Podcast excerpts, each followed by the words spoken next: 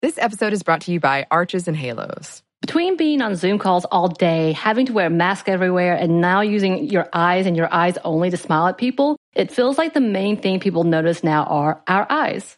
Arches and Halos is our favorite line of brow products that are so easy to find, pick up, and with a few quick steps, you can have the most amazing brows ever. They have an amazing range of products from tweezers, razors, pencils, pomade, mousses, and gels. Find Arches and Halos on your next trip to Target and Walgreens. Arches and Halos, professional brow grooming. Be bold, be you. Xfinity XFi is more than just fast. It's internet that gives you peace of mind security. Because if it's connected, it's protected. Yeah, even your robot vacuum. Can your internet do that? Learn more at xfinity.com slash xfi. Welcome to Stuff Mom Never Told You from HowStuffWorks.com. and welcome to the podcast. I'm Kristen. And I'm Caroline. And today on the show, we're talking to author Jessica Lamb Shapiro, who recently published the book Promise Land, not to be confused with Promised Land.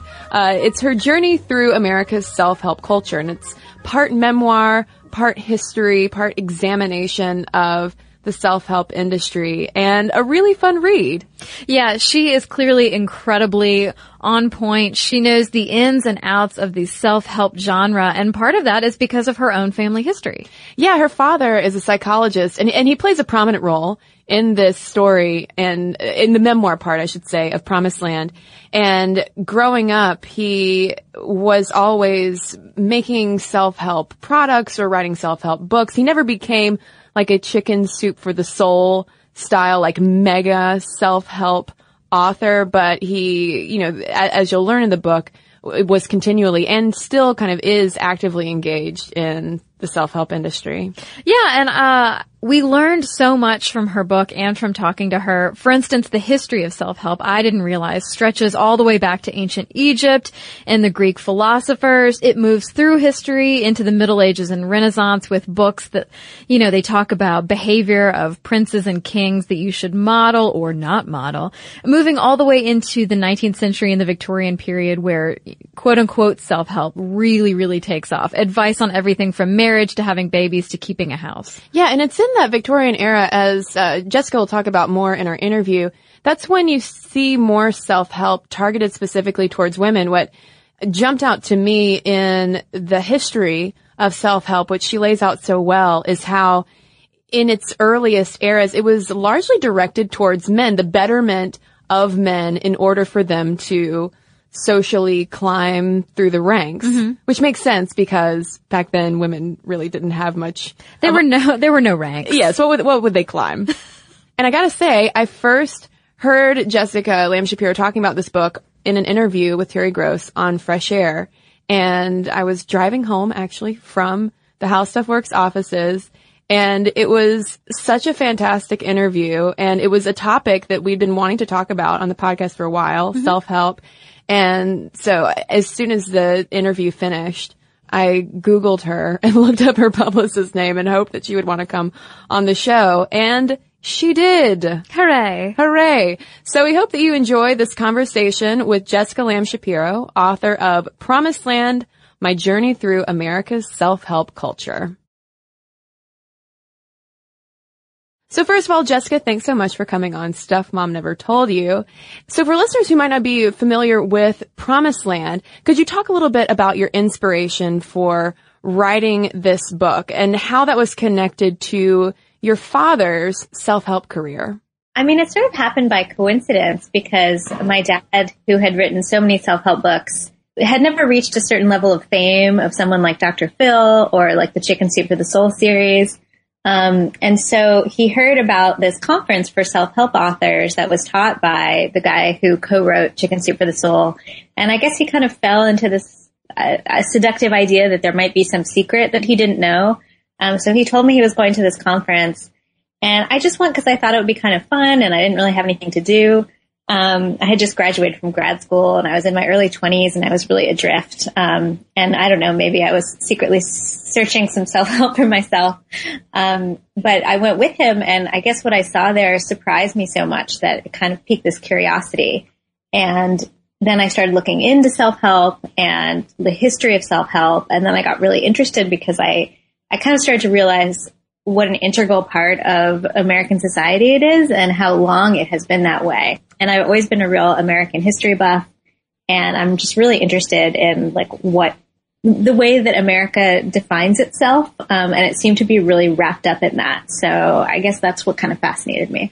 Well, early self-help from the Stoic philosophers all the way up to Horatio Alger seems typically to be directed just at male readers. When did female readers start getting in on the self-help game? I mean, that's a really great question and sort of fascinating because, I mean, for thousands of years, it, self-help was written by men for men. And I think a lot of that was because women weren't, they didn't know how to read and they didn't know how to write and they weren't given that kind of education. Um, and so part of it is congruent with women, you know, getting, getting their own education.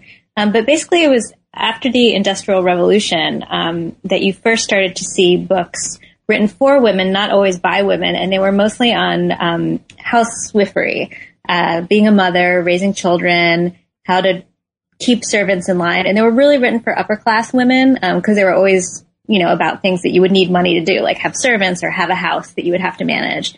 Um, and those were the women who also knew how to read and write, so you know, it all kind of made sense.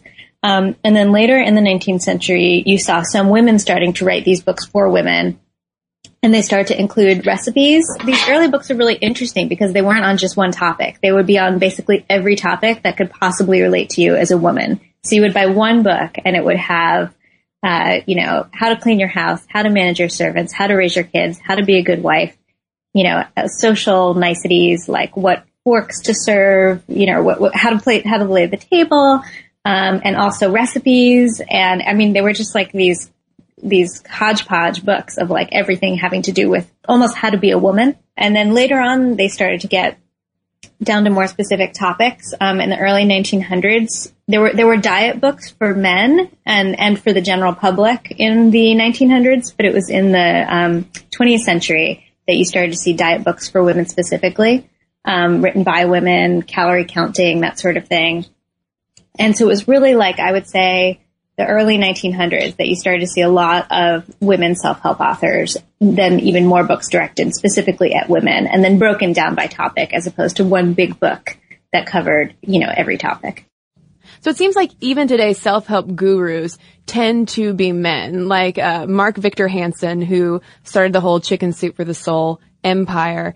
And I was wondering why you think this is. I mean, does it have to do perhaps with masculine gendered constructs of expertise? Are we more willing to take advice from men? I mean, definitely. There was a tonal difference. Um, men talk to women and women talk to women in a different way than men talk to men. and, and generally there, I did not find such a thing as a self-help book by a woman for men. Um, you know, until much, much later on in the 20th century. And even then it's still pretty rare. So yeah, I, I, I guess I would characterize it as more, you know, feminine, more girly. I, am not even sure exactly what made it that way, but it was sort of more conversational and it was very, um, conspiratorial, you know, like here we are, just us girls, you know, I'm going to tell you some secrets. But, you know, it, it was a very different tone from the books that were directed towards men. So The Rules was one of your least favorite self-help titles and definitely I think it's safe to say uh, one of ours too. Can you talk a little bit about why you just found it so particularly terrible? Well, you know, it's funny. I think like you, it made a big impression on me because I was in high school when it came out and I think I was just very conscious. I was starting to become very conscious of being a woman and being around guys and wanting them to like me. So I think it like hit a particular like note in my psyche at that time. Um, but I also, you know, I was kind of a burgeoning feminist and I knew that some of the stuff was not a good idea. And I didn't really take a look at it until, you know, years later when I, when I was working on this book. Um, I guess, you know, a, a lot of what was difficult for me about the book is that most self-help books talk about self-control.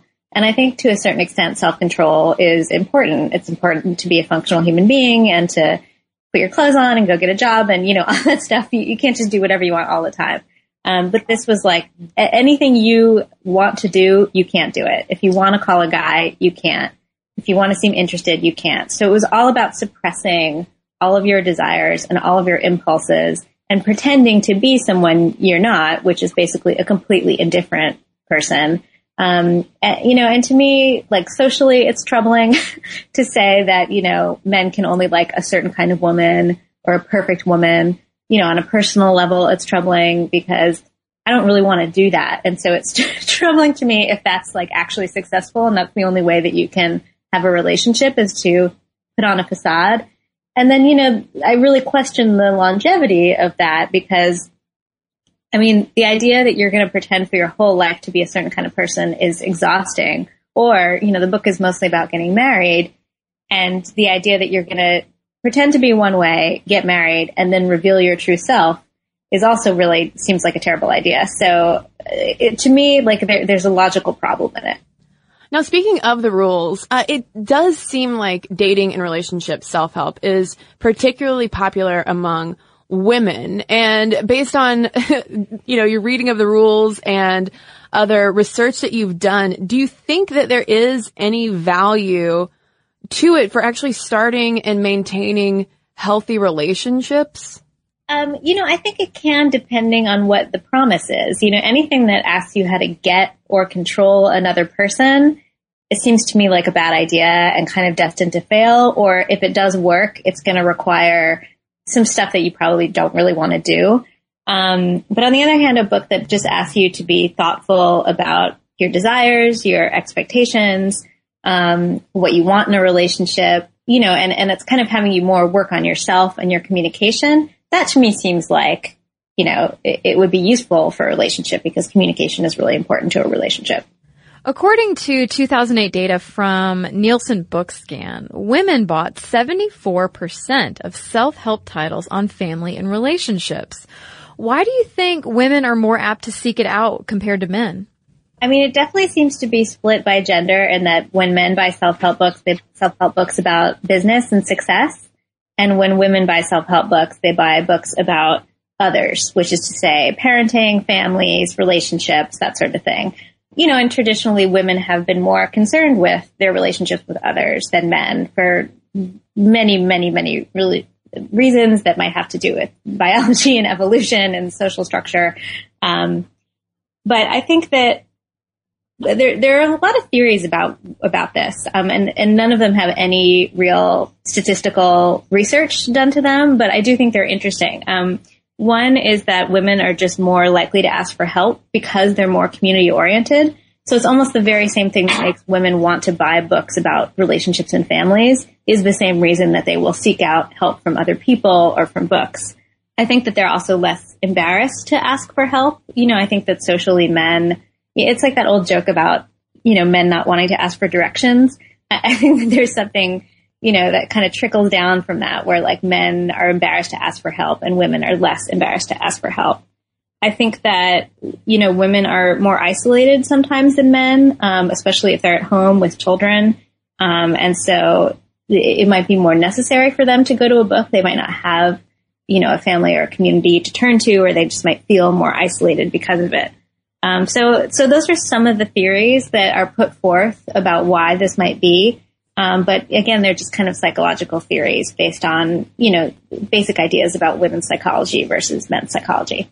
One thing you talk about in toward the end of the book is how the future of self-help is largely tech driven. You mentioned things like apps that can help you maybe if you are, you know, experiencing anxiety, things like that. So do you think though that social media has a similar self-help like quality in the same sense uh, because when I was reading about this, it reminded me of seeing communities on Tumblr where you have a lot of connection going on, a lot of advice requests and re- advice giving, and this sense of community that does seem to be serving some kind of self-soothing and self-help function. Yeah, I mean, I think in a sense it, it is that same thing. You know, I'm not familiar, I mean, I've heard of Tumblr, but I have not spent any time on it. Um, but I can speak from my experience with Facebook. Um, so many people put inspirational quotes up on their board or whatever you call it. So during the day, as I'm procrastinating and checking Facebook, I'm seeing all of these inspirational quotes. Um, people very often start posts with the sort of like hello, hive mind, you know, does anybody know how I can do this or can somebody give me advice on this? Um, and, and it is this way of, you know, kind of reaching out to community and getting help without even leaving your house. So, you know, I think in a sense, um, yeah, I'm not sure that it's any less isolating because, you know, even a lot of the people that I communicate with on Facebook, I've never actually met them in person. I just sort of know of them or they're like friends of friends. Um, so it, it's still kind of getting advice from strangers in some sense. Um, but yeah, I think that it, it, there's definitely a similarity. So one thing that came to mind when reading about the evolution of like these Victorian self-help books and self-help more geared toward women is that it sounds so much like a lot of the themes and topics covered in women's magazines today. You're absolutely right. I mean, it's so true. There are so many how to do X articles in women's magazines, you know, and I think that we still turn to those things because we want to know, you know, how to be women and how to achieve what we want. Um, and yeah, I, I, that is a really interesting parallel. In fact, one of the bigger self-help books was actually written by Harper's Bazaar um, about a hundred years ago, and it was one of those, uh, you know, compilations of how to be a housewife, you know, do your servants, raise your kids. Um, so, so there's definitely a link between those women's magazines and those books. This episode of Stuff I Never Told You is brought to you by Catan. This summer looks a lot different than most. We're staying at home for the most part, and many events we usually look forward to are canceled. We find ourselves looking for new activities to enjoy at home. Catan is a board game for three to four players, ages 10 and up. Although many younger kids can play with initial adult guidance, it's a great way to keep families engaged and off screens, even if it is just for a little while. And those opportunities are hard to come by. Unlike the roll your dice, move your mice games, this is a little different. What are your experiences? The first time I played Catan was at our office game night and it was so fun. It was quick to pick up. It was easy. It was social. We made it really competitive because we're a competitive group, but you don't have to. And what I thought was just going to be a, a short game among friends turned into an epic game night that we shall remember forever. hours we played, hours. And uh, yes, I lost, but I had fun. You had fun. well, obviously it keeps you really social. And like you said, it is really easy to pick up, which is really nice right now. This year is the 25th anniversary of Catan. Get Catan at catanshop.com slash mom. Listeners of the podcast get 10% off the original base game Catan by using the promo code MOM at checkout. Offer not good on other Catan titles or merchandise. This episode is brought to you by Chinet. The Chinet brand provides premium disposable tableware to celebrate moments of togetherness. Yes, and right now that is more important than ever especially when we're all apart. So recently I had a group and we had a, a, socially distanced barbecue where the host drew out circles and chalk that were nice. six feet apart and everyone showed up with their own chairs and beverages and it was really convenient to have disposable products and we we just had a, a lovely conversation um, it was really fun yeah and i'm with the disposable products i know that the Chinet brand provides durable and trusted products which i have used before that let you enjoy every moment of the get-togethers and traditional or now not and there are classic white products that can work for any gathering or cut crystal plates and cups when you want to make something a little extra special. Disposable tableware keeps things simple and cleanup easy. Chinet products are available wherever you buy groceries, including delivery or pickup. And this might be a sensitive question, but as you have grown older, is there a type of self-help that you wish your mother in particular were around to bestow on you? Absolutely. I mean, I think the, the whole idea of getting advice is so interesting because it's sort of like the book versus family. You know, there's this real, com- there's a way in which you can get advice from your family or community. Um, and then there's a way in which you get advice from strangers and sometimes they seem diametrically opposed to me. And I think in a weird way, the mother is kind of the the symbol for advice. I mean, from what I hear, a lot of the time it's unwanted advice. you know, mothers are calling people and telling them what to do. Um, but I think I really have missed that in a sense. You know, I would love for somebody to call and tell me what to do. Um, you know, that I could trust. and, you know, in a sense, like a mother doesn't even have to give advice, but they provide a model. So just by seeing them do things a certain way and seeing their values, um, I think that can really model for a daughter um, ways that you know they can behave and choices that they can make. And I certainly feel like you know, there have been pivotal moments in my life when I had to make decisions and, you know, some of them I felt were really gender specific and not necessarily something I would even want to talk to my dad about. Um, and yeah, those were times where I really, you know, missed this idea of having a mother that I could turn to for advice. Well, Jessica, thanks so much for taking the time to talk with us today about self-help and especially these more gendered aspects of self-help. Um, is there anything that we haven't asked you about specifically that you would like to add? Yeah, I mean, you know, when I started the book, I was very, very cynical. Um, I was pretty anti self-help. I thought it was really silly. I thought a lot of the titles were kind of, you know, idiotic. Um, and when I really started thinking about what it provides and what it can provide, and I sort of set aside the worst examples and sort of thought about it more generally and more as self-help in theory, I felt myself becoming really sympathetic to just the idea of self-help and the desire for self-help. Um, and I could really identify it, identify with it in the way that, you know, I was, I was just mentioning with my mother, because when you have a hole in your family, um, or in your life and you don't have someone to ask for advice, it's really nice that there's this, you know, you can go to a bookstore and you can read a book and you can get information. You know, I, I think that information is so valuable. Um, I had an experience where, you know, I was actually worried about dying uh, at the same age my mother had died, and it was sort of a superstitious worry.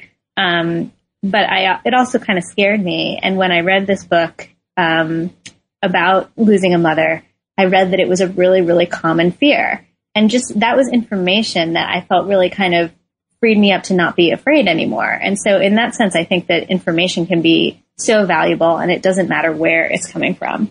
Um, you know, and, and also self help books can make you feel better because I think we turn to them when we're feeling isolated, when we're feeling helpless and hopeless, and they can be very reassuring and they can give us a sense of hope. But, you know, I guess where I, I worry about self-help books is that real change is, is much more difficult and it takes more effort and more investment on, on the part of the individual and the reader than I think self-help books really ask us for. Um, and, you know, I found in my research some statistics that said people sometimes buy self-help books and they don't read them or they buy them and they read only the first 20 pages. And I think if you're not willing to put in, you know, sort of sustained effort over time, you can't really expect any real change to occur. And so you're probably just going to be left with a feeling of hope or, you know, feeling better, which I think is really valuable, but maybe is not long term going to solve anything. And where can listeners go to find out more about you and about Promise Land and other things that you might be working on? Yeah, I have a website, um, which is jessicalambshapiro.com. Um, J-E-S-S-I-C-A-L-A-M-B-S-H-A-P-I-R-O. I'm sorry, I have such a long name. Um, and I know it's available on Amazon and it's at Barnes and Noble and at some independent bookstores. So it's definitely, you can find it online. And there's also a book called Promised Land with a D and it is not that book. It's Promise Land without a D. Well, thank you so much again to Jessica Lamb Shapiro for talking to us in this very enlightening interview uh, about her self-help journey and kind of self-help culture at large and you know, it's it's an incredibly popular and widespread genre, and it makes me kind of wonder. You know, Kristen, have you ever partaken? I don't know that I've partaken in any self-help books, any any books that would be classified in the, the self-help area of a bookstore. But I mean, thinking though about how I consume women's magazines. Mm-hmm. I feel like in a way I, I am still participatory in that, whether it's self-help in terms of, uh, oh, well, you know, you could consider maybe Sheryl Sandberg's Lean In to be a self-help book of sorts, or even just all of the tips and lifestyle advice yeah. that's often doled out to women in Marie Claire and Glamour, et cetera, et cetera. Yeah, sure. I, I agree. I have never like sought out self-help books per se, but I have said this before on the podcast and I will say it again.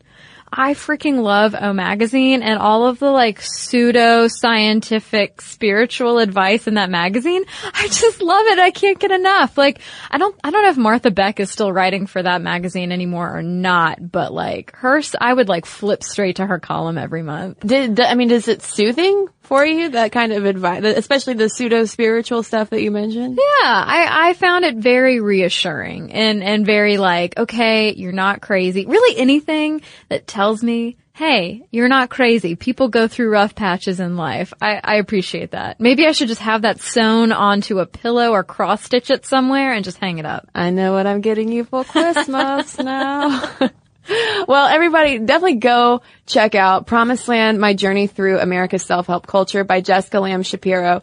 It is a highly engaging, entertaining, and educational book. So we give it two sminty thumbs way, way up. And also, again, Huge thanks to Jessica Lamb Shapiro for taking the time to talk to us. And if you have any thoughts on self-help, we'd love to hear from you. Are there any titles that have helped you out or that you kind of like, uh, Jessica negatively re- reacted to the rules? Have there been any self-help books that have really turned you off? Let us know. Momstuffdiscovery.com is where you can email us or you can hit us up on Twitter at momstuffpodcast or send us a message on Facebook. And we have a couple of Facebook messages to share with you when we come right back from a quick break. This episode is brought to you by Arches and Halos. Between being on video calls all day, having to wear masks everywhere, and now using our eyes and only our eyes to smile at people, it feels like the main thing people notice now are our eyes. Arches and Halos is our favorite brow products that is so easy to find, pick up, and with a few quick steps have the most amazing brows ever. They have professional quality products at the perfect price point. Celebrity makeup artists use arches and halos because of how well done the formulas are, and they are half the price of department store brands. They have eight color shades to choose from, everything from sunny blonde to auburn to charcoal. Everyone is represented. They cater to women and men of all brow shapes and sizes. Embrace your natural brow. And they're all about individuality. Brow tools for all looks and style needs. You can use for dramatic or natural look. They have an amazing range of products too, from tweezers, razors, pencils, pomade, mousses, gels, all kinds of things. Find Arches and Halos on your next trip to Target and Walgreens. Arches and Halos Professional Brow Grooming. Be bold, be you. This episode is brought to you by BetterHelp. So we know listeners, it's been rough for a lot of people out there and we've been very open about our experiences with therapy and how it's been so helpful for us in the past and in the present. And because of that, we wanted to highlight a service that we think might be of help to you all, BetterHelp, which offers licensed online counselors who are trained to listen and to help. You can talk with your counselors in a private online environment at your own convenience from wherever you're comfortable. And BetterHelp counselors have expertise in a broad range of areas. They can give you access to help that might not be available in your area. And you just have to fill out a questionnaire to help assess your specific needs and then get matched with a counselor in under 48 hours. BetterHelp is an affordable option and our listeners get 10% off your first month with a discount code MOMSTUFF. Get started today at betterhelp.com slash momstuff. That's better, H-E-L-P dot com slash momstuff. Talk to a therapist online and get help. And now, back to the show. So I've got a message here from Meredith about our episode on Susan B. Anthony, and she writes, I know you have the utmost respect for Susan B. Anthony, and I also share your disgust that we don't know more about the other women you mention, especially women of color. I also loved how you pointed out that the story in American history highlights the intersection of race and gender. I did want to write and let you know this intersection is still going on. Of course, we both saw it during the primary campaign against Hillary Clinton and Barack Obama, both vilified for different reasons. But also, the church that I grew up in, the Mormon church, did not extend priesthood to black males until 1978. During this time, there was a push in wider America for the Equal Rights Amendment, which the Mormon church was distinctly against. There were some powerful women excommunicated from the Mormon church for their support of the ERA. However, to my knowledge, no black man has ever been excommunicated for pushing for black priesthood. And women still don't have much more say in the Mormon church than they did in the early 1980s. Because of this, I can sympathize with Susan B. Anthony's inability to support the 15th Amendment since it did not achieve full equality. It's always hard to push for something and then be left out because you're a woman. I don't think that I could ever be as single-minded as Susan B. Anthony, but I'm glad people like her still exist. In the Mormon church, which I have left, the fight is on in Kate Kelly, who is pushing hard for female ordination. I really love your podcast, and thanks so much. And thanks, Meredith, for that insight into the Mormon church. And I have a message here from Kendall talking about our engagement ring episode. Uh, she says, a couple of years ago, I decided I was going to propose to my now husband and leap day was approaching, so I thought that would be the perfect day. I went shopping and agonized over which band to buy him and finally settled on one. A simple sterling silver band. I carried that thing around with me for a few weeks and planned a special night for Leap Day. The weekend before Leap Day, we were jointly filing taxes for the first time, and our accountant playfully told us right before we filed that this would be it, and in the eyes of the government, we would be officially married, and are we sure? I'm not sure how true this is, but it is what he told us. In a moment of panic, I took the ring out of my bag and proposed so we would have at least five minutes of being engaged before the IRS considered us married. He was so surprised. It was pretty great. I wore a simple sterling band and last year for my birthday he took me shopping for a ring. Because we do everything out of order, so why not buy an engagement ring after you're already married? I love the podcast and can't wait to get through more of your great stuff. So thank you, Kendall. That's a great story and congratulations. And thanks to everybody who's written into us. Momstuff at discovery.com is where you can send your emails. And for links to all of our other social media presences, as well as all of our podcast videos and blogs, you should head on over to our website. It's stuffmomnevertoldyou.com. For more on this and thousands of other topics, visit howstuffworks.com.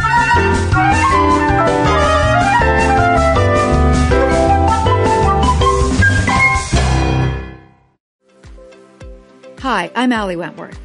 How do I grow a teenager in a pandemic? Well, that's exactly what I want to find out. In my new podcast, Go Ask Ali, I'm asking experts to help me answer that question. For example, are quarantine teenage girls more apt to Instagram nude photos? Are they somehow going to end up on the dark web? Are teenagers getting ripped off by their new virtual education? And how do we deal with their overwhelming anxiety and uncertainty? And are they losing empathy? I'll be talking to experts and friends like my friend Brooke Shields. She'll reveal how her complicated sexual upbringing has influenced how she is as a mother to teenage girls. It's a new world, and how we raise these young humans in it determine our future. So let's share some real experiences with all new episodes releasing every other Thursday. Listen to Go Ask Ali on the iHeartRadio app, Apple Podcast, or wherever you get your podcasts.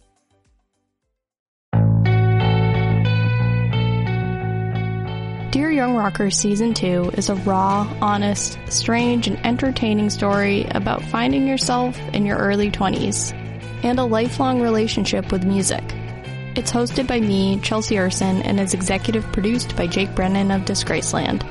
Dear Young Rocker comes to you from Double Elvis Productions and iHeartRadio. Listen to Dear Young Rocker on the iHeartRadio app, Apple Podcasts, or wherever you get your podcasts.